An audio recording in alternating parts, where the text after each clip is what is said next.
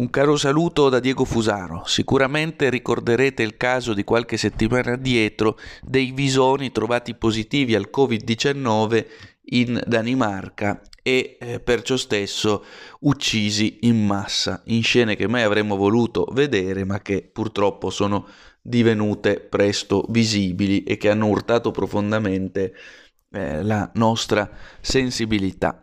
Bene, ora la scena si ripete pressoché analoga in Grecia, se eh, è vero come è vero che sta accadendo qualcosa di eh, evidentemente sovrapponibile a quanto già accaduto in Danimarca. Così titola il Fatto Quotidiano del 13 novembre 2020. Anche in Grecia trovati visoni positivi al Covid-19. 2500 animali abbattu- verranno abbattuti.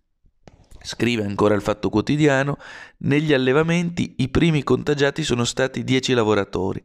Scattato l'allarme al Ministero della Sanità che ha disposto l'avvio delle procedure di emergenza. Così sul Fatto Quotidiano. In sostanza stiamo andando in una direzione in cui non solo gli uomini sono colpiti dal Covid-19, come in origine si diceva, ma anche gli animali, in questo caso i visoni. E che cosa accadrà se anche gli animali saranno colpiti dal Covid-19?